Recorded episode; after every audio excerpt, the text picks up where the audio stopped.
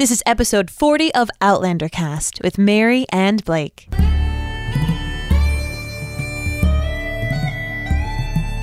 All the way from Providence, Rhode Island, welcome to Outlander Cast. It's a podcast dedicated to the show Outlander on Starz.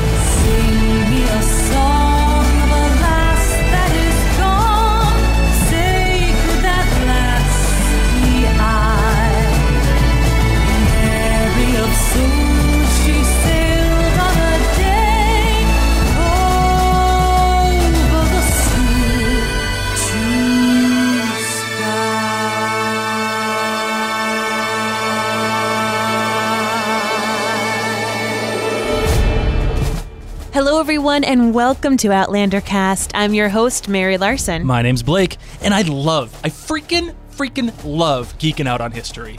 Good, as you should. You have a degree in history, so I really hope you'd love it. That's pretty much what I did with my entire early life was just to study history. All, all to no avail, by the way, because my, my profession has nothing to do with my degree, so and yet, you can utilize that degree on episodes like this. And thank goodness, Outlander is just so rich of historical context. And for me, I was a music major. Mm-hmm. I did not study history too much, and I actually found it quite boring. I'm, I, I did, I did. I'm not gonna lie. I much prefer learning about things because I read about them in fun books like Outlander, or I learned some things about, you know, the Tudors when I watched the Tudors, for example. so I luckily married a historian yes, you did. and he likes to teach me things. So I have read the Outlander series. Mm-hmm. Blake has not. No. But I know history from what I've read of the books.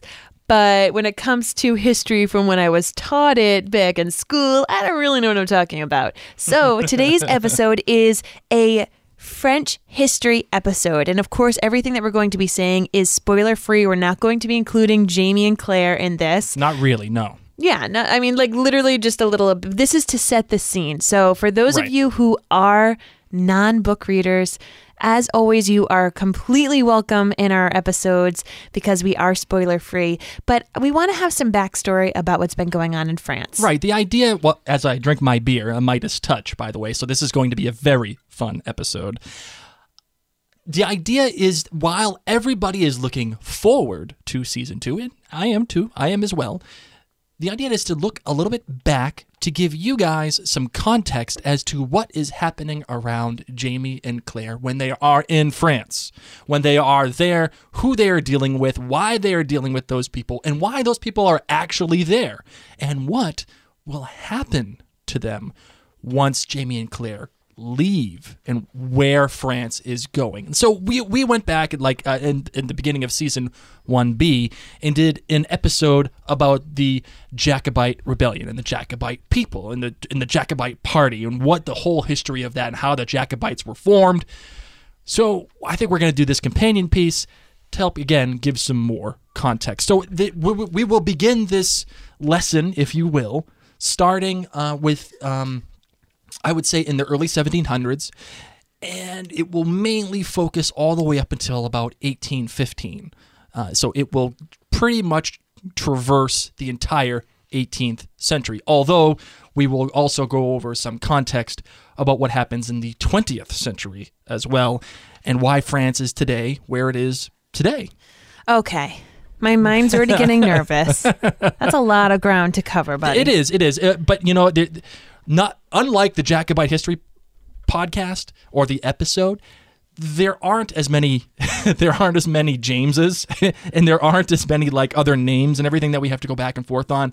We're going to pre- pretty much stick to the 18th century, which will make it much easier for all of us and all of you listening. So hopefully you do not fall asleep as we rant and rave. I will not allow it. And hopefully, Mary keeps my nerdiness in check, uh, like she did in the Jacobite History podcast. But for you, our dear listeners, we decided hey, let's get some context here to France and let's talk about it. My love, are you ready to get into the history of 18th century France? Wee wee. All right, let's. That's how it's going to go. I, I can just feel it already. I can just. okay, here we go.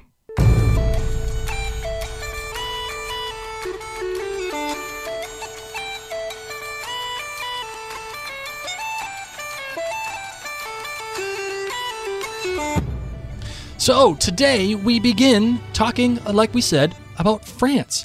And French history, if you're not familiar with it, is absolutely fascinating, especially early modern French history. Now, early modern French history, you could probably trace back to the 16th, 1600s, which would be the 17th or maybe 16th centuries. That's where you could probably trace it back to.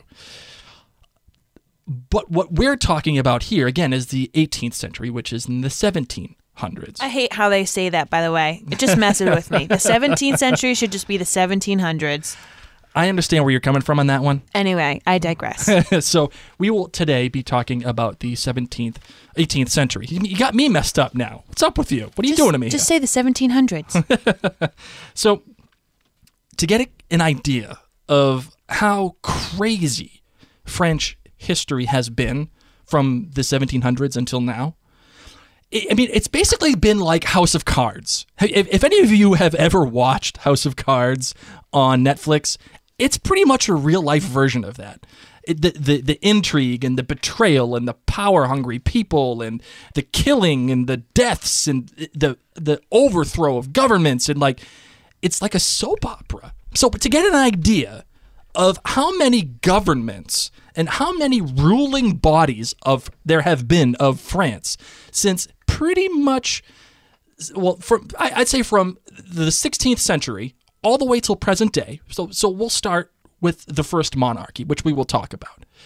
There have been 10 different governments in France since the 1700s. Okay, so I'm confused. You're saying 10 different governments. Are you saying like. Okay, so you- so but- we have like the president, and we've had the president since Right. 1776. Have you said that they've like, you know, along the years been like, you know, we don't really like the president kind of thing? Yep. Let's have kings instead. Right. And then they were like, nah. Nah, we're gonna do something different. We're gonna do this. Okay. So, that's the- what you mean by so government. basically, the, the United States from 1776 till now. Well, uh, they, they've essentially had two forms of government because you had the Articles of Confederation, and then you have the, uh, the then you have the Constitution. Whatever. You're losing me. Whatever. So essentially, the United States has been run on one form of government, right? Democracy. Since 1790. Yes. It's it's the democracy, it's the president, it's the Congress, everything that we know today. It's been like that since pretty much 1790 or 1780.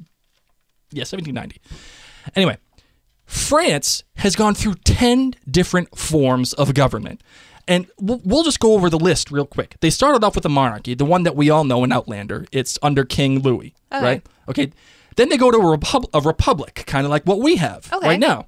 And then they say, nah, we're going to make an empire. Ooh, that's fun. And that was uh, instilled by Napoleon Bonaparte, who we Yep. all know as Napoleon. Then they decided, man, Napoleon ain't cool anymore, so we're going to go back to the king. We're going to make a monarchy again. Okay. And then they said, nah, king sucks, bro. We're going to make a second republic. Yeah. Let the people choose. And that was in 1848. And then in 1852, they decided, nah, the republic sucks again. We're going to make an empire again. so they had another literally emperor. four years later. I know. So it was uh, uh, King Louis, uh, King Louis Napoleon Bonaparte. That was uh, not Napoleon that we know, but it whatever. And then they decided, nah, the empire ain't working for us. Then they make a third republic, Okay. and then World War II happens, and France was taken over by Germany, and then Germany and the French people that were. Uh, uh, basically held cap well not held captive but they were uh, part of the german government they were running france Mm-hmm. they called it the vichy french or vichy france what does that mean? i don't know what the hell that means but i Vichy. but it's it was not a good thing and but but vichy france was what they ran that the, the the vichy government ran france in 1940 all the way until 1946 when they said we're going to make a fourth republic and then they decided well the people who run this government suck so then in 1958 they made a fifth freaking republic Why didn't they just have an election? Why'd they have to make a different republic? well, because they wanted to reform and, and reestablish what the governments were. So they've had the Fifth Republic from 1958 until now. Okay. Okay, so they've gone a, a fairly decent amount of time here Yeah. with the Fifth republic. This one might stay for a while. But so what I'm getting at here is French history is just rife with all of these political intrigues and all of these killings and everything, and, and it's absolutely fascinating. And we, we could spend an entire podcast series talking about French history, but we're not going to. Good. Again, we're only going to talk. we're only going to talk about the 18th century, and for you, my love, that is the 1700s. Just tell me what I got to know about Jamie. Right. Okay. I need to know what he's getting himself into, Essentially, the 18th century for France, meaning the 1700s. meaning the 1700s, was the beginning of the end of the France that Jamie is walking into. The France that Jamie is walking into is a fabulous freaking place. It's full of art and uh, forward thinking and um, rich as hell. Money just pouring out. It's like Las Vegas, just pouring twenties anywhere you go. You get lunch, it's a twenty. You get a you get a limo ride, it's a twenty. You know, twenties growing everywhere, and France is at the height of its power. I mean, I mean, well, you could argue probably that France was at, at its real height of power in under Napoleon, which, which is in, in the 1800s, which is I, I will go there. But for the most part, this is when France is at its best. It's the prime of French history right here. They are no one is stronger than France, not even England. But this is the time when it starts to begin to end for all of this. Everything starts to roll down a hill. And it starts with the guy who was king prior to who we, we are going to see in Outlander. We are going to see King Louis XV in Okay. Outlander, right? yes. All right. Before King Louis XV, there was King Louis XIV. Easy to remember. Easy to remember. This guy is also known as the Sun King. And the Sun King, King Louis XIV, is a pretty badass dude. He gets it. He fights wars outside of France. He does all this uh, expansionism. He's spending money left and right. And then King Louis XV comes into play. Was he like the Moon King? the Moon King. Oh my God. No, he was not the Moon He King. didn't have a nickname. No, he, well, he did have a nickname, but we'll, we'll get into that later. Anyway, the idea is this King Louis XV comes into power. He eventually dies. King Louis XVI comes into power, and things start to really get derailed because of a lot of the things that King Louis XV started doing. It started going down a path with 14, got worse with 15, and then 16 happened, and it was like, dude, this is bad news. And then the French Revolution happens in the 1790s.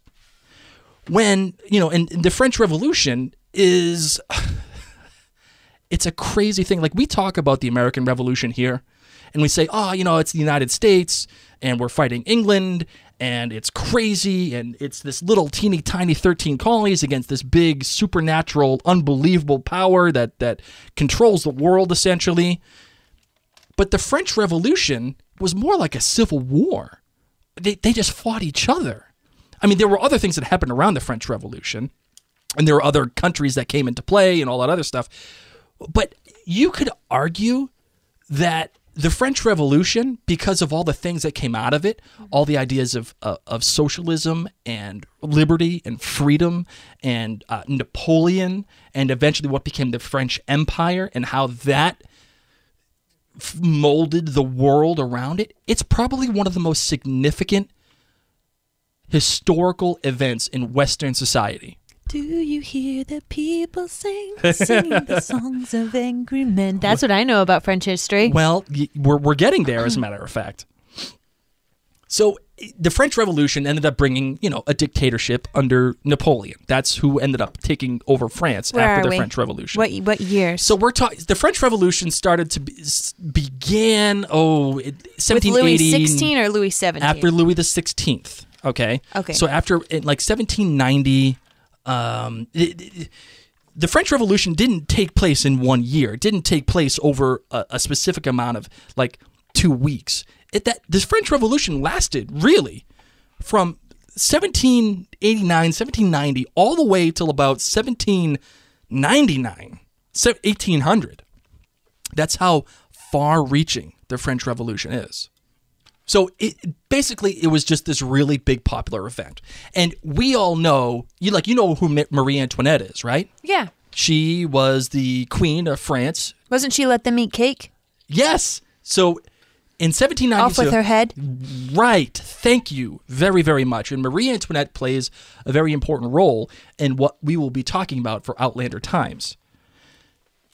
So in 1792, she, the queen, and King Louis XVI were beheaded uh, as a result of trying to get rid of the French uh, kingdom, like the French kings.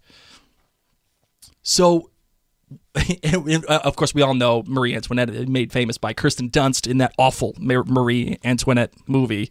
Hated that movie. Anyway, this gives way to uh, th- the reign of terror and Robespierre, who's this guy. Robespierre was this lawyer who basically ran France with this with this like uh, um, in, in the First Republic, and it was like the directory of people, and like this group of people who ran France. And Robespierre killed a whole bunch of old monarchists, and it was a lot of blood. They called it the Reign of Terror, which eventually, of course, gave way to Napoleon and the beginning of the French Empire, and then ended in 1815 with the French Empire. And we all know 1815 as the beginning of one famous story called Les Miserables. And uh, that was when Jean Valjean became got out of prison, which was in 1815. So this is the general direction of what happened to France from the 1700s all the way to the beginning of the 1800s. So to get to let you understand the beginning of the monarchy, who was running it, the king, where it went, and why the French Revolution happened. It was bad news. And it went from that to the First Republic, and then from there they created the empire. And then the empire ends, and then And the that. Empire Strikes Back. And then the Empire Strikes Back. So, again, this is the general direction. So, what I want to talk about first, though, is Outlander times. In Outlander times, France was ruled by a king and queen. It starts off with King Louis the 14th. Again, the Sun King, the guy who was a pretty much a badass in France. He's like the most beloved king in France, right? Mm-hmm.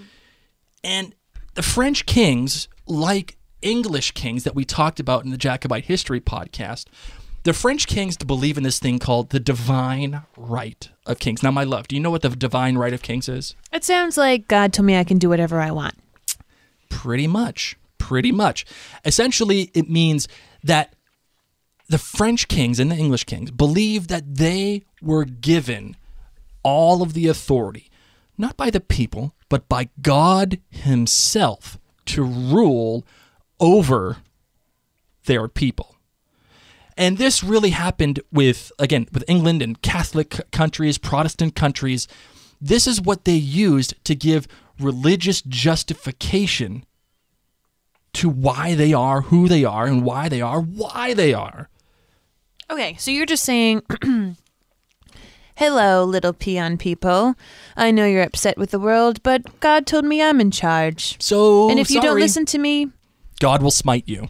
oh man. Why didn't anyone little say that right back? Oh, well, you know what? God told me I'm in charge.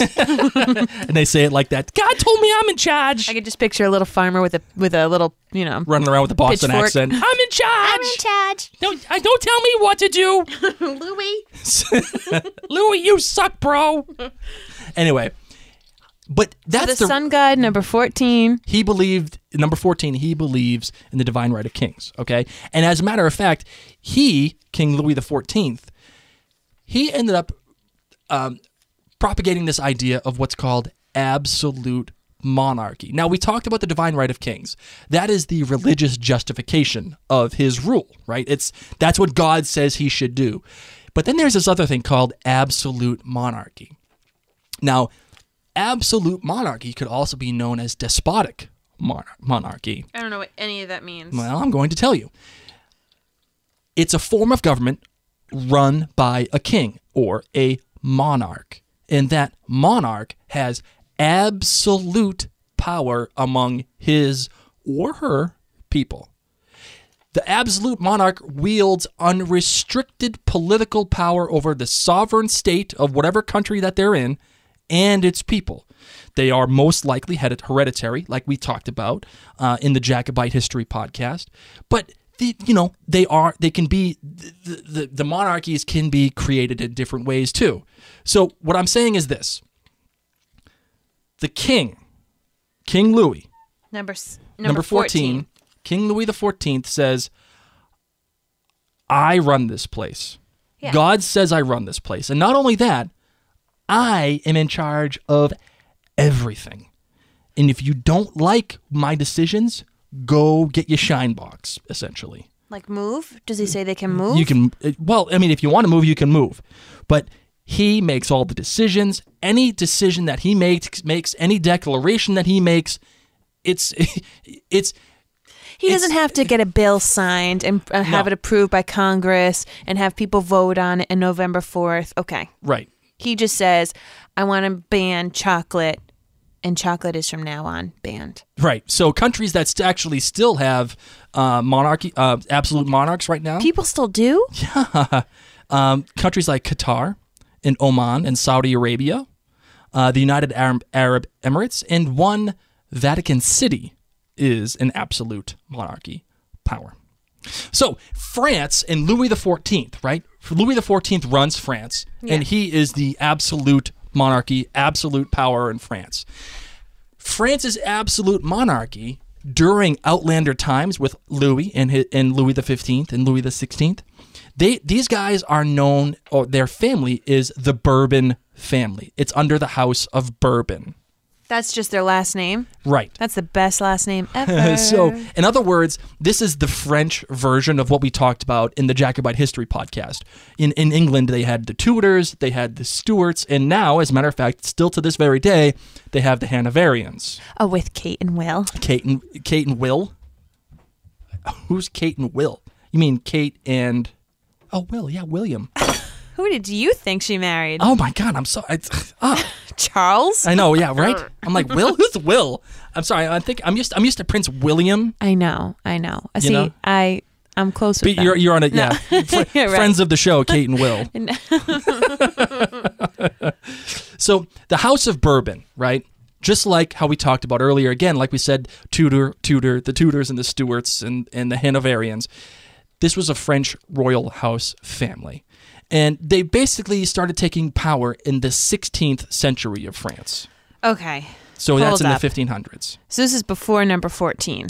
Right. I- I'm just giving you a basic history of the Bourbon. So of the, the, Bourbon, family. was like big time. We've got money, we've got power, and soon one of our kids is going to be king. Right. So it from basically from the mid 16th century, which is in the 1500s, all the way till 1792, the Bourbons ruled France.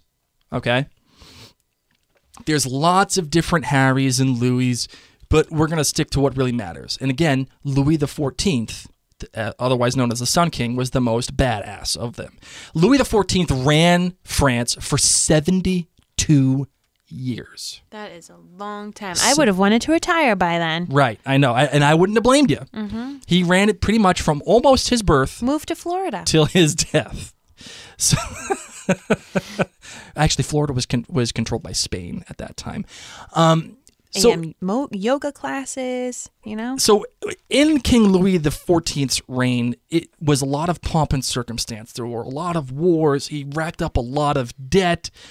Many loved him, and Who was he fighting? Why did he care to fight so many people? He was just trying to expand France all over. So he's fighting the English, he's fighting the Germans. Well, what at, at the time are Germanic people. There was no Germany at that time.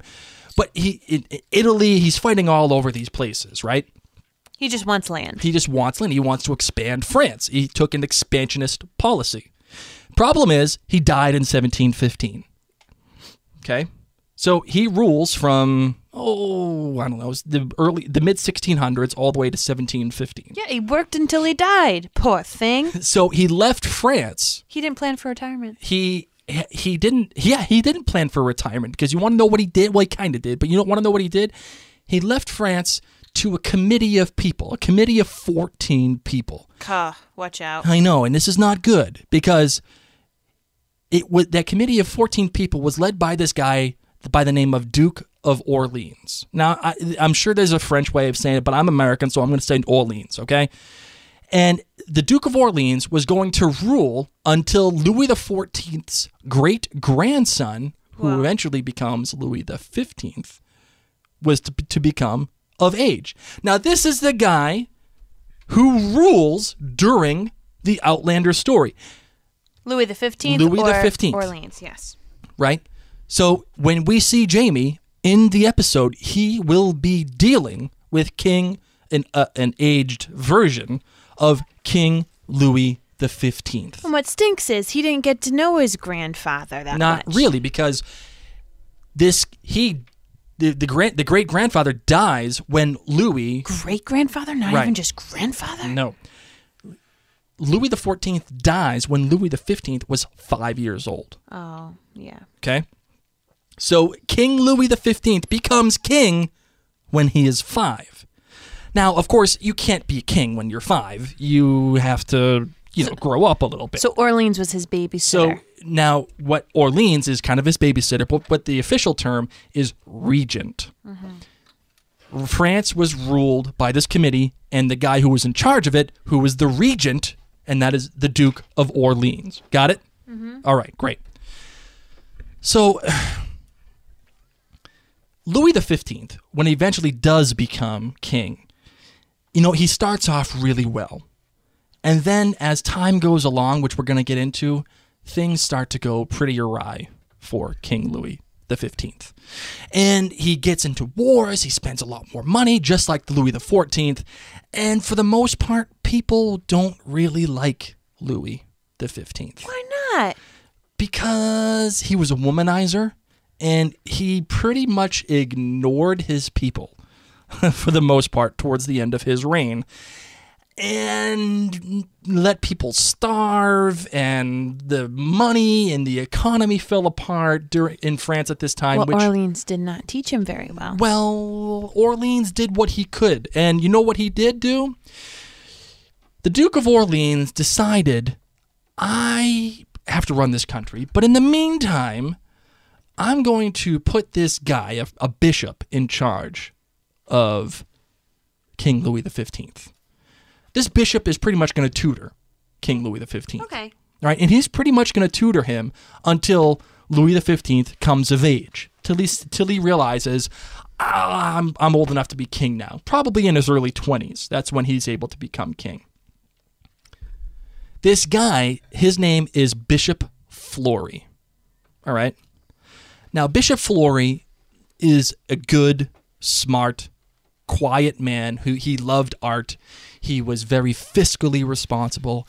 And most of all, he loved peace. He didn't want to fight anybody. Didn't want to have didn't want to have wars. He didn't see the point in them. He learned from Louis the 14th because Louis XIV spent all the money, fought all the wars with all the different people, tried to expand France, and it put them in a bad fiscal position, right?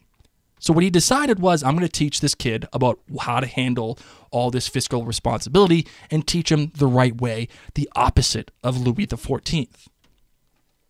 So years go by, and in 1723, Louis XV gets declared as a king because he now has finally become of age. So the regency, the committee of 14 people that we talked about earlier, mm-hmm. they're gone now. Now the king rules, and the king has absolute power. And one of his first decisions is to say, hey, the Duke of Orleans guy, he's actually a pretty smart dude. I want him in charge of my state affairs. I want him to run the country for me, pretty much. Here's the problem the Duke of Orleans dies. He dies that year. He dies the same year that he t- that Louis XV takes over. So, Cardinal Fleury, who was The Louis babysitter. the, the babysitter, the tutor, says loves everyone. says to Louis XV, "Hey, bro, I want you to make your cousin, the Duke of Bourbon, your new head of affairs, head of state affairs." Okay. This is when things start to go a little bit south for Louis XV. Are, are you are you with me now? How old is Louis the Fifteenth right now? He is. I'm uh, picturing him being like 13 years old. I'd say, no, he's in he's in his early 20s. You- Okay. You're probably looking at 23, 24 years old. All right. All right. So, are you with me? We have Louis the Fifth. We have. Do you like the- my drawing? I'm doodling this out so I can remember. She has she has stick figures with little pope hats and and little crowns. All right. So I've got I've got Fleury who says I love everyone. Right. And then I have number 15 Louis saying I love me. Right. That's You're doing a great job. you're, you're doing a great job. So we have King Louis XV. He assumes the role of king, and And he, he, wants to make bourbon. he makes and- his cousin, uh, the Duke of Bourbon, the, in charge of his state affairs. Okay, so now the Duke of Bourbon, taking over for the Duke of Orleans, decides, oh man, that House of Orleans, the guy, the, the, the, the family from which the Duke of Orleans came from, I don't want them taking power from me or the king should the king die. So he decides, um, we need to get you an heir. And I want to prevent the, the Duke of Orleans from, or, or the Orleans' family from getting in the throne. Okay. So yeah, they try to find a whole bunch of different um, Suitors, suitors or uh, queens or girls to, to match up with Louis. ladies in waiting. Right. I don't know. So, you know, Louis the the fifteenth, he, he was a frail boy, and he was frail in his early age, and he had What do you mean frail? like he was just sick a lot, and Like he was a whiner, or he was actually sick? like he was sick and he was a little bit of a whiner and the, the the Duke of Bourbon did have good reason to think that Louis XV may die. So mm, they they find this Spanish you know princess and things you know they they go along and they realize at least Louis realizes the Spanish princess who was like 8 years younger than than this than the king she was not only eight years younger, but she's just too young to bear an heir um, to him in a, in a timely fashion. So the Duke of Bourbon pretty much tells Spain and their princess to go pound sand. And he upsets Spain uh, in a lot of ways. okay. But what he does do is he finds someone who's a little bit older and he wants to get an heir immediately. Yeah. So he finds Marie Leszczyńska, who is the daughter Ooh. of Stanislav the First. Hi. Stanislav the First was the deposed king of Poland. Your people, my love. Pierogis. Kielbasa. So, but once this happened, and he gets married to Marie Leszczyńska. Okay.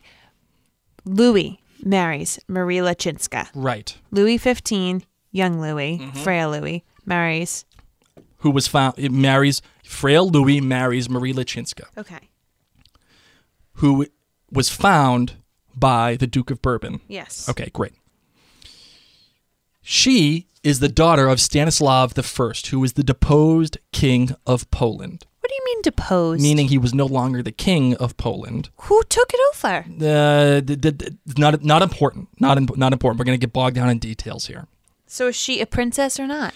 So she's a princess, but it's kind of like all right. It's kind of like when the Stuarts fell in England and the Hanoverians took over. Uh-huh. The Stuarts are still a royal family, but they're not in power. You know what I mean? Okay. So it'd be like a daughter of one of the Stuarts saying, "Hey, I'm a princess."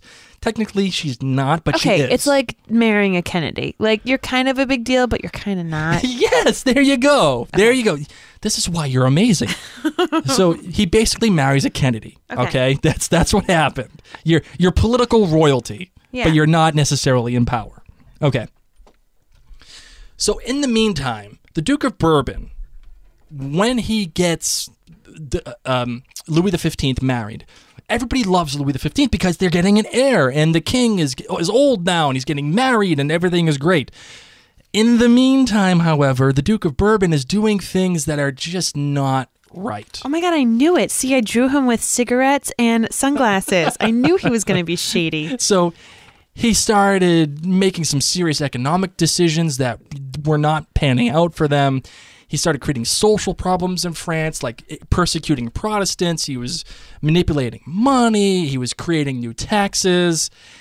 And he was making prices of food go up. It it started Why? because the, the the king wanted the, not the king, but the the monarchy needed more money. So once Louis XV sees what Bourbon is doing, he kicks him out. Yeah. He makes the right decision. Says, "No, you know what? Fleury told me how to handle things, and you're not doing the right deal here." So Bourbon lasts from 1723 till 1726 for three years, and he gets kicked out.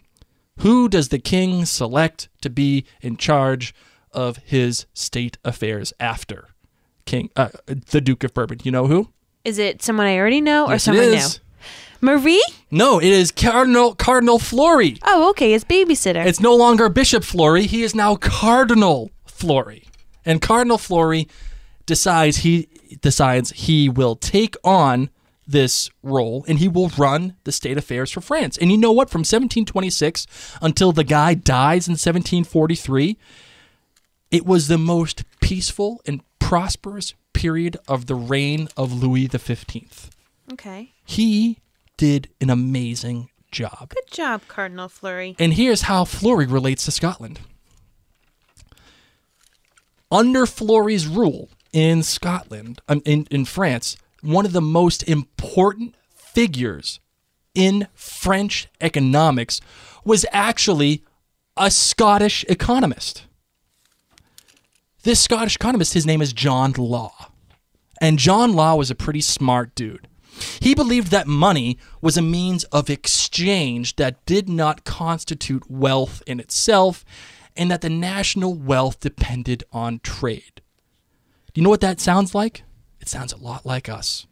It sounds a lot like forward thinking. Money isn't necessarily wealthy in itself, it's the trade of money. The money that you get today, it's a paper bill, it's a cloth bill, it's not paper.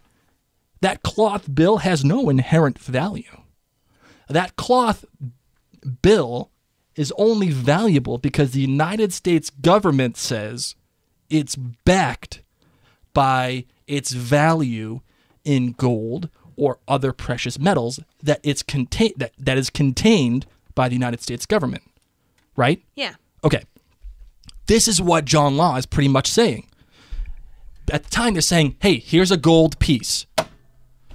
I want XYZ. Here's some gold.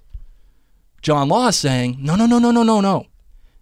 It's not about gold. It's about the exchange of value, uh-huh. not the piece itself. Mm-hmm. So that's what he's pretty much saying. He gets so popular John Law or John Fleury? Law, John Law, that Fleury makes this guy the controller of general of finances under France. He pretty much runs all of French finance, fi- finances.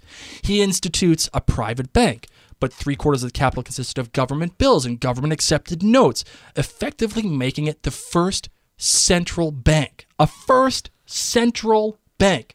Like um, a, a bank that is run by the government of France. He creates the first national bank of France. He created credit. He created paper money exchange for gold bullion, like we talked about.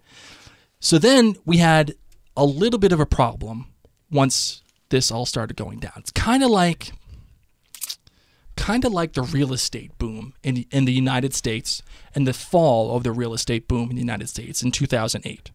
You know how we, how they how they called it a real estate bubble? Yes. Okay. People started being overconfident in the pa- in the exchange of paper money for gold, and it led to like this crazy amount of money being exchanged and debts started to happen. Kind of like the United States in the in the real estate boom. Houses were overvalued and people were paying too much money for that overvalue. Mm-hmm. Same thing started happening with John Law. People started overvaluing the paper money and they started paying more money to get more money. They were borrowing and they were paying extra like extra interest. Okay. And people the the money that was being exchanged was no longer worth the money that was actually valued at. Like the American real estate boom, this paper money boom in France, it burst Uh oh. and it sent the French economy into huge dire straits. Huge dire straits. What what time frame are we in right now? We're like 1726, 1730. Okay, so a lot of people are poor, a lot of people are hungry, Right, they're losing their mortgages. right. So, so now Fleury, the guy who's in charge of the state affairs, uh-huh. he decides I'm going to fix this up. I'm, that's it. I've had enough. We're gonna. We're, John Law, you're out. I, I'm going to fix this myself. So, Fleury decides We're gonna make a standard currency. We're gonna get. We're gonna fix the French credit. We're gonna get. We're gonna pay regular interest on national debt, and then we're gonna we're gonna make actually make a surplus of money as opposed to the huge 15, 17, 20 million dollar deficit that we have. We're gonna make a surplus. So what does Fleury do? He decides I'm gonna get forced labor. I'm gonna um, I'm gonna get them from the peasants in France. We're gonna build roads. We're gonna we're gonna Wait, forced labor, labor like slaves? uh, kind of, kind of Like you're not being paid? like uh, you're being paid, but a very small amount. That's not nice, Fleury. No, it's not. You were but, supposed to love everyone. But he- what he does is he builds all these different kinds of roads. He builds infrastructure. He recuperates the military after all the problems that happened with Louis XIV after all of his expansionist policies. And you know what? The company, the the the country and the nation, it prospered. In fact, he Fleury balances the budget finally in 1738 and he expands the government and he expands the spending of the government. Communications were improved by the completion of like the Saint, the Saint Quentin Canal, which which links certain rivers. And in 1738, he extended rivers into the lower countries and he built a national road network. And by the middle of the 18th century, France had the most modern and extensive road network in the world. In the world, like you know how you, how they say all all roads lead to Rome. yeah. No, no, no. All roads led to France at this time. And as a matter of fact, the national highways that Fleury built with this forced labor from the peasants, mm-hmm. they're still in use today. And they stretched from Paris to the most distant borders of France. Yeah, because if uh, peasants needed to go home after they did their jobs. All right, so are you with me now? Yes. So they he gets married, they try to get an heir, Yeah, he Duke hasn't of had a baby dies. yet. What's going they on? haven't had the baby yet. Whatever. Fleury takes over. John Law comes in and tries to do some cool stuff, but it fails. Fleury comes in, takes over again, Saves the day. saves the day, and makes the country where it is in 1740 or so. so how much time has gone by since the wedding? Uh, so the wedding happened in 1726, Mm-hmm. and it's now 1740-ish. And no baby? Uh, I thought that was like their goal from day well- one. Well, listen. Here's the issue that's gonna that's gonna start happening. So we're gonna have this problem with actually who we were just talking about, which is the Lachinsky girl Yes, and her Marie. father Stanislav the First. Okay. Cardinal Fleury decides I want to help this guy's father-in-law out, and I want to help out his daughter, and I want to help out my king. What I want to do is I want to restore them to Poland. I want to restore them to Polish hierarchy, the throne. I'm confused. Okay, Fleury says, I want to help out Marie. Yep. And I want to help out Stanislav. So I want to get them back in power in Poland. But he also, Fleury, wanted to get this place called the, the area of the Duchy of Lorraine. Right? It's a it's an area of France, like the Alsace Lorraine. It's an it's like uh, Massachusetts. Okay, it's just an area of France. And he wanted to get that from its duke. So what he wanted to do, what he ended up doing was this. That duke, Francis III, who was in charge of Lorraine, this guy was going to get married to Maria Theresa of Austria. Okay. Now, Maria Theresa was the daughter of the Holy Roman Emperor. So the the the, the she was the, pretty much a person that was like really really sought after. And you want to know who Maria Theresa is? I would love to know. She is the mother of Marie Antoinette Okay. eventually. Okay? But this lady is going to come into power of Austria, and she's backed by the Holy Roman Empire. All right. This, the if There's two Maries. well, this Marie Lichinsky, who was The Polish girl. the Polish girl, and then now, now there's Maria, who is Austrian. Maria. Okay. Okay. Now, if this is the case, the the the, the area of Lorraine would be brought under the power of Austria. Okay? Because she, the, the, the lady who's in charge of Austria, potentially, is now going to be married to the guy who rules Lorraine.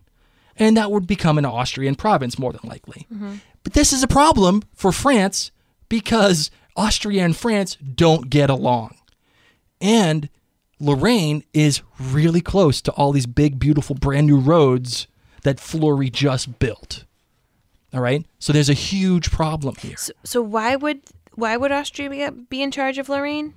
because the person who's going to take over Austria mm-hmm. is getting married to the guy who's in charge of Lorraine, like the area of Lorraine. Because Maria is in charge of Lorraine, or Maria is in charge of Austria. She's in charge of Austria, and she's getting married to the guy who's in charge of, Of Lorraine. Of Okay. Lorraine. Okay.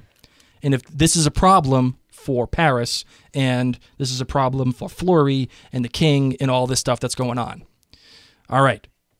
So in 1740, Maria of Austria takes power finally. And we have what now what's considered pretty much the first real world war. It's called the War of Austrian Succession. Why is the War of Austrian Succession important? Because the War of Austrian Succession got so many countries involved. It got it, like here's an idea. France was fighting Austria, and France had this many countries on its side. It had France, mm-hmm. Prussia, Spain, Bavaria, which is German, Saxony, Naples, which is uh, at the time it's now part of Italy, obviously, but at the time it was its own country. Ge- Genoa, which is now part of Italy, and Sweden. Austria had England or Great Britain, Hanover, which is uh, German, the Dutch, Saxony eventually, Sardinia, and Russia. That's oh, oh, nearly 10 countries involved in this war. And why is that important to what's happening in Outlander? Because this starts to take place in 1740, and England sends all of their troops over to Austria to fight. well, that's not nice. And what happens in 1745 while they're fighting this huge war? While England is fighting over in Austria against France, mm-hmm. the Jacobites. The Jacobite rebellion happens, and the Jacobites are able to get into England and traverse all the way down, almost right to London, because there were no more troops essentially left in England because they're in the War of Australia uh, of Austrian succession. okay. It took King George himself to go to his cousin and say, Hey, Lord Cumberland, I need you to come back from Austria so the Jacobites don't kick our ass and stop this war immediately. And that's what mm-hmm. they eventually end up doing, mm-hmm. right? So this is how this the War of Austrian Succession relates to Outlander and France. Because France has decided France has decided I want this area of France to be under my control. But it can't because this Austria this Austrian princess is going to take control of it. So it's throwing its hat in the battle to say, "No, we are going to do what we're going to do," which helps cause this conflict that sends England against France and helps further the Jacobite cause, right? Do you, mm-hmm. do you understand where I am? Yeah. Okay. Ultimately, this big war happens, but Fleury, who's in charge of the French state of affairs, like we said, he wants peace, but he also wants his own way. And he has just, he is getting old by this point. He, he dies soon thereafter. And he just, he just can't, he just can't fight the, the, the, the inevitability of this war. So, it started renewing all these conflicts mm-hmm. that started in King Louis XIV's reign.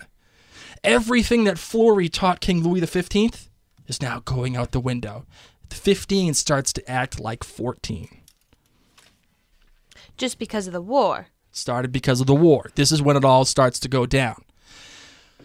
So the France enters the war. The war lasts for seven years over this fight over Australian uh, Austrian succession. Fleury obviously did not see the end of the war. So, after Fleury's death in 1743, the king, King Louis XV, decides, you know, I don't need a I don't need a person in charge of my state affairs anymore. I'm going to run this my way. And I'm going to run this whole thing by myself. So now 1743 is here. Now we're in current Outlander time. Okay? Mm-hmm. Which allows the Jacobites to go to England because of the war and start running train on the English.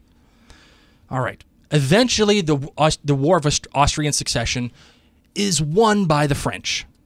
They win it. They finally win it. But you know what happens? they say, "Hey, Maria, you can still become queen. You can do what you want to do." And despite the fact that Louis XV won, he wanted to appear as like this guy who issues peace and he wanted to be an arbiter. And he didn't want to be known as a conqueror. So he agrees to take all the things and all the places that he won and all the conquests that he had in this war, this seven year war that they spent a ton of money on, mm-hmm. and says, you know what? I'll just give it back to everybody. You can all have it back. I, I'm, he is quoted by saying, I'm the king of France and I'm not a shopkeeper. And he felt content to rule his little kingdom that he has that he was created. And he was happy to do it. But just because he thought it was a good idea, mm-hmm. it didn't mean that his people thought it was a good idea. So now we are in 1748. The war has ended. We are just after, well, three or four years after Culloden, okay? Great. To relate why France was helping the Jacobites, it's, it's relatively straightforward. There's a huge Scottish presence in France. We already saw that with John Law, right? There's other Scottish um, clansmen, high high ups that are there. They have connections to France. France is a natural ally to Scotland because France and England have never gotten along. They wanted to promote not only their their issues with Austria and making sure that their borders on that side were taken care of, but they also wanted to make sure that England was taken care of too. So it's a natural ally for King Louis XV to support Yes. which is why he agrees to help our, our boy, Bonnie Prince Charlie, mm-hmm. run train on England. Because while England is off fighting the War of Austrian Succession, King Louis XV sees the opening to put England out of its misery and says, I'm going to help the Scottish put England out of its misery. And we're going to give them the tools, we're going to give them the troops, we're going to give them the support that they need. The problem that they had was that they got themselves too invested into the Austrian War of Succession. All of the money, all of the troops, all of the ships, it started going to that because it was really the world's first world war. It was it was this massive, massive conflict. You I, I can't I know you, the listener, and you, my love, have never heard of this war, and that's fine. Mm-hmm. But this was a massive undertaking. So he couldn't afford to give the troops that he that he promised the Bonnie Prince Charlie. He couldn't give them. And the troops that he did send to help Bonnie Prince Charlie, mm-hmm. it was actually recently discovered that the ships that he sent them on, they capsized in the in the channel. Oh. They they died. They sank. That's why Bonnie Prince Charlie never gets the help that he, he was promised. Yep. Because the ships freaking sank. All the things that could have gone wrong for Bonnie Prince Charlie did, despite the fact that King Louis XV, who recognized the ability and recognized the necessity to help him, despite all that, it still didn't happen. So just because King Louis XV decides, hey, this is a great idea. I'm going to give back all this stuff. I'm going to be seen as a peacemaker. That doesn't mean that his French people like this idea. Oh. Okay? So his military and his people started saying, you know what, this guy, we just did all of this. We fought all these people. We all these people died. We poured all this money into it. We're now in financial debt. The money that Fleury had as a surplus that when he fixed the economy is now mm-hmm. gone. We are now back into the time of when John Law was running this country economically. We are now back in huge debt. What are we doing giving all this land up? Why? What are you doing? Oh man! So once when the king news had gotten out that he restored all these lands to Austria and and the Netherlands and all these places, people were pissed. Mm-hmm. They were upset. So Because they're saying, what do we fight that war for? Right, what are we doing here? Inevitably, the war comes again because Prussia, who France was fighting with, has decides, you know what, screw it. Oh my God! You know, I'm just gonna back. I'm gonna go back to war with all these people because because France has decided to give all this land back, and that was a really stupid move.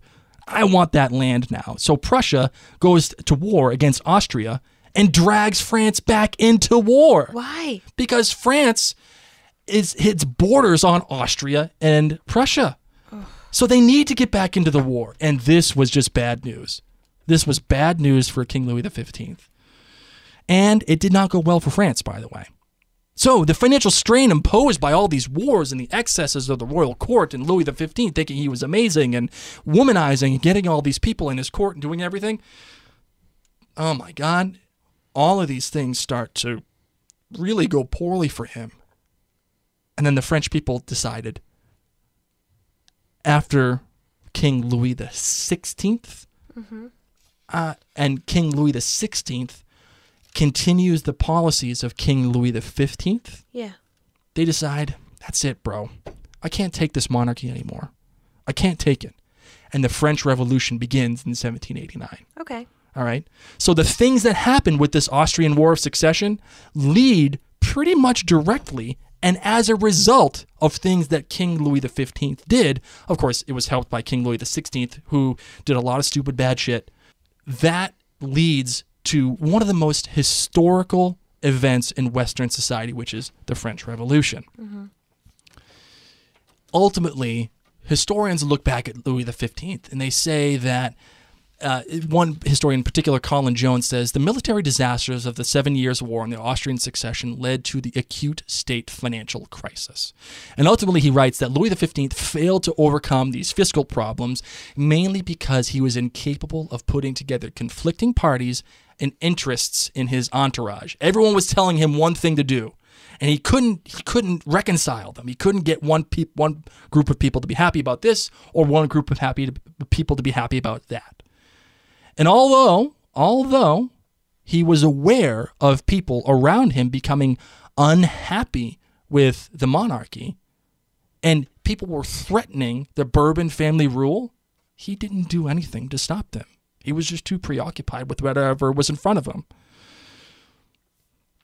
He was a weak ruler of the Bourbons. He pretty much was a do nothing king who left his affairs to state ministers while he was indulging in his hobbies of hunting and womanizing and eating and drinking. He was too preoccupied.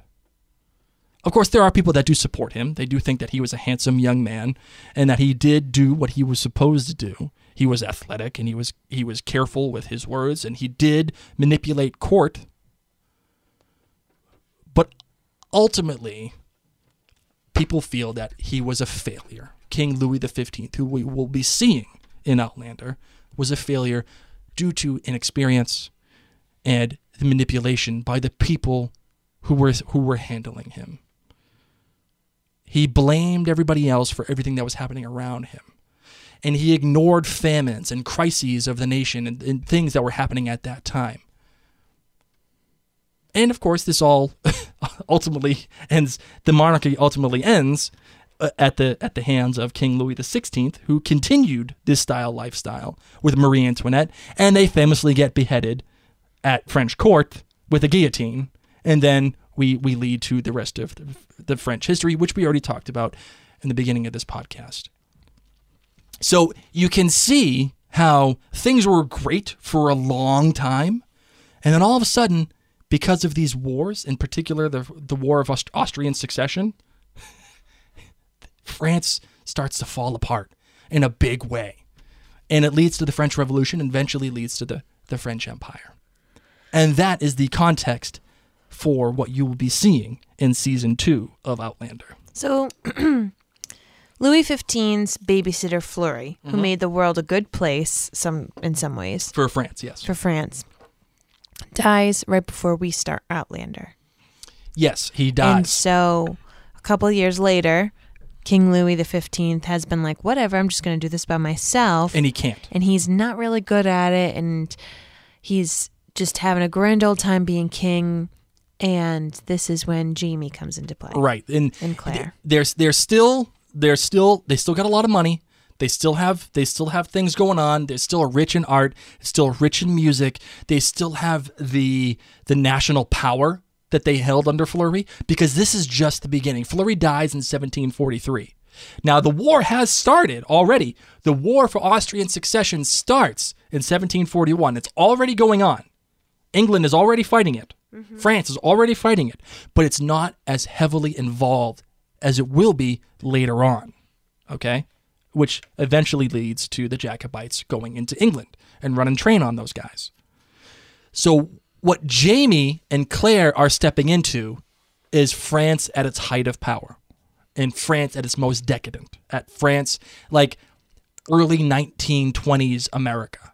It's like gilded. It's like it look everything looks great. You have the Newport mansions, you know, you have all these people running railroads and iron companies and steel companies, oil companies. Everything looks great. But it's not because it's it's crumbling on the inside. It's all again, I'll make this I'll make this uh, notion too. It's a lot like the financial crisis in 2008. Everything looks great. The houses are all they all have this great value. All the houses are worth double what they're supposed to be. Everyone's really happy, right? Mm, nope, not really, because it's all inflated. And that's what France is right now. This is right before the collapse. And that's what Jamie and Claire are walking into. And he's married. Little King Louis the 15th is married Right. to Marie Marie, and he's rich. he's rich. The war has started, but Right. don't worry about it too much because we still have lots of money. Right. He loves Scots. Love Scotsman. Mm-hmm. And that's what Jamie's wa- and Claire are walking into. That's right. Do you have any other questions? Anything that we need to clarify, do you think, my love? um, no. No. I'm feeling really good. That's I, I think so too. So that is the context in which I just you're feel walking like into. France has climbed a mountain, and during this time frame, they're about to fall back down.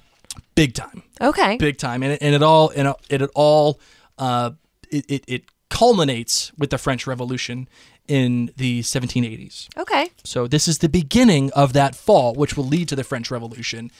But then uh, another comeuppance or another recuperation of France under Napoleon.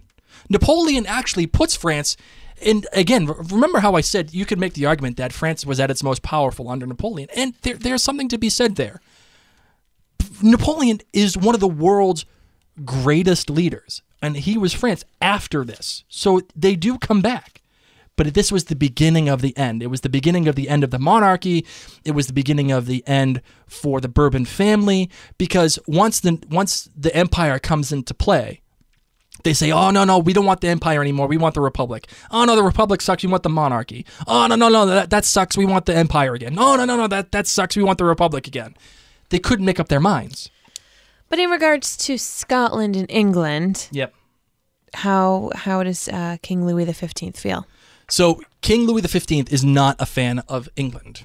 He's Obviously, not. He's yes. just not, and he's a fan of Scotland, and that's why he supports Bonnie Prince Charlie, because he knows while things are going on over here on his right hand with Austria, his left hand, while nobody sees it, he's going to support them so that they can go ahead and take out, go, go ahead and hopefully take out England and re-establish the Stuart line in England because the Stuart line was friendly with the French. And by the way, who was in France at this time wasn't it was not necessarily Bonnie Prince Charlie.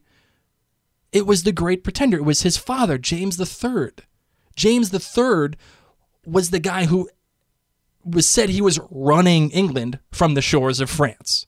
So he wants King Louis XV wants the Stuarts back in power because he has a connection to the Stuarts. He can have an influence on the Stuarts, and he they, he knows that if I reestablish the Stuarts in England, they're gonna owe me a favor. Yep.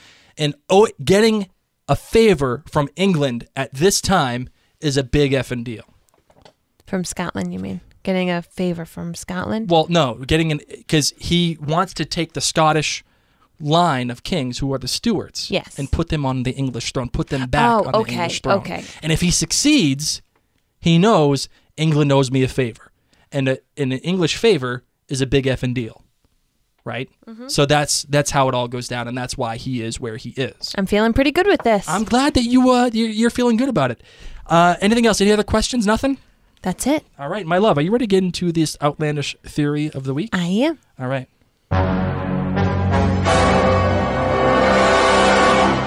This segment is brought to you by Claire McKay from Outlander Herbal, onset herbalist to the TV series. If you are going to be in New York for Tartan Week this April, be sure to join her for afternoon tea and herbal masterclass on April 7th. Ooh. So incredibly cool. Oh my gosh, I, just love that. That actually sounds really cool. Yeah. I really want to go. Actually, well, maybe she'll let us in. Hopefully, I know, I know. Check out www.outlanderherbal.com for details and let her know that us, Mary and Blake, sent you. That's right. Who knows? Maybe we'll go. Maybe you might see us there. I don't know.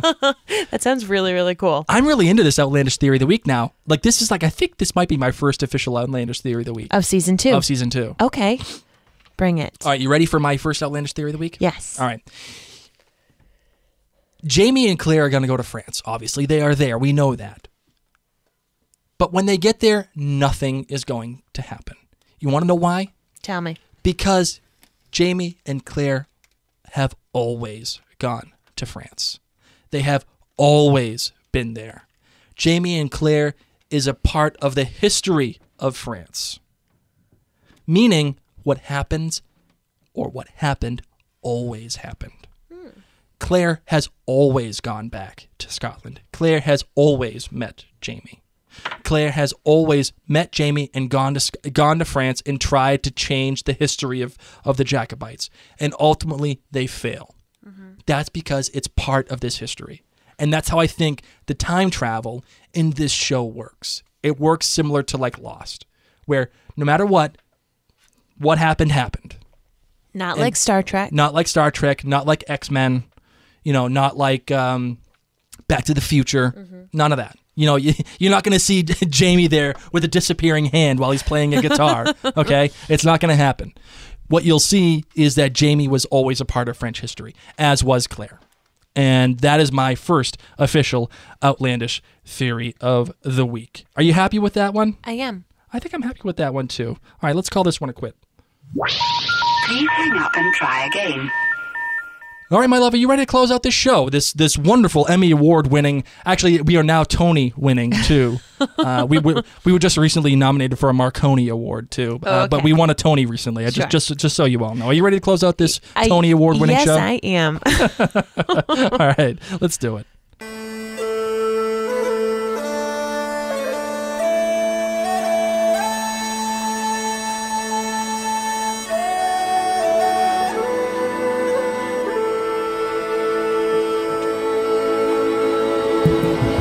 Are you excited for season two of Outlander? Because I know I sure am. I am on Twitter, Facebook, Instagram, Snapchat is new this season, Oh. and so is Periscope, guys. Yes. And guess what? Handles are all the same, Outlander cast. So on Snapchat, you'll get to see some little behind the scenes things of Blake and I, get to see more of our kids that we talk about. And on Periscope, we will be scoping some of our live shows. So you'll want to make sure to head on over to all of those handles, whichever is best for you, and make sure that you reach out and let us know that, that you're there and that you are listening because we really appreciate all of you. That's right. You can find all of those handles, everything, even the Periscope, over at OutlanderCast.com.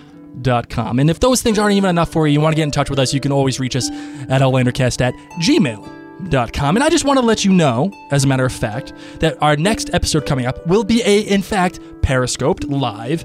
And it will be Mary, Mary and I talking about our five favorite things from Outlander Season 1 and we will be live casting this. It will happen at the end of the month. We will let you know about the date. And also, another announcement we will also be live casting an hour before the premiere. And it won't just necessarily be Mary and I. all of the staff writers from the blog, the Outlander Cast blog, will be joining us as well. We're, I think we're going to call this the clans meeting. How's that? Or the clan gathering. I think that's a great idea. We're going to call it the Clan Gathering. That's it. The official title of this live cast on April 9th, an hour before the premiere begins, is the Clan Gathering of the Outlander cast group. I love it. I'm really excited about this. Okay, so if you're really excited about season two, about Outlander, let's get all of our friends who don't even know about this show yet. What the hell's wrong with them? Let's get them involved. Let's get the community involved. Head on over to iTunes and write us a rating and review. It means so much. One of the most recent ones was by Lisa Dawn, and she said, I'm not only looking forward to Outlander season two, but I'm looking forward to the Outlander cast episodes Oh. that will follow. These podcasts have become an important part of my Outlander viewing experience. Thanks, you two. And thank you, Lisa. Thank you, Jakey Panda. Thank you, Rhonda Medic. And thank you, Denise Stewart. You guys have been awesome and our most recent reviewers, and it really means the absolute world to Blake and I when you guys take the time to review because it not only makes us feel good, but it exposes us to the iTunes community, and that means it's exposing Outlander. That's right, and you're exposing Outlander. And another way I want you to help expose Outlander in us is to just tell a friend that we, the show Outlander Cast, exists, but also that the show Outlander exists. You can do that on Twitter, on Facebook, just or you can just send smoke signals to your friends. I don't really care. Just let them know that we all exist. If we are a good enough companion for your experience in Outlander. If you liked this episode, you liked the context, or you liked our interviews that we normally do, please tell someone that we exist. Another way that you can help us is to go on our website and click the little button that says support. You can donate a dollar or two, or make a one time payment on PayPal, or go on Patreon and help keep this a free podcast. That would be great. I would like to do that for all of you. In the meantime, my love, I think that's it. You got anything else? That's it. Until next time, ladies and gents, I'm Mary Larson. My name's Blake. and you've been listening to Outlander Cast, a super badass episode of Outlander Cast. Tony nominated. No, no, Tony winning episode of Outlander Cast. Because it was just you talking forever. I didn't talk for you, talk to. A little bit. I drew pictures. Sorry. Stick figures. I'll put them on Facebook. I'm a history geek. You're supposed to rein me in. Did I, did I do a good job? We'll find out. Oh my god. Hopefully. Please, everyone, make me feel better about myself and prove Mary wrong. Tell her that this episode I rocked. think you did good. Thank you. I just think my pictures are better. we, we should actually tweet those out. Well, you know what? I think that's a good idea. I'm gonna put this. I'm gonna put them on the show notes. All right, let's close this bad boy out. Bye, guys. Bye.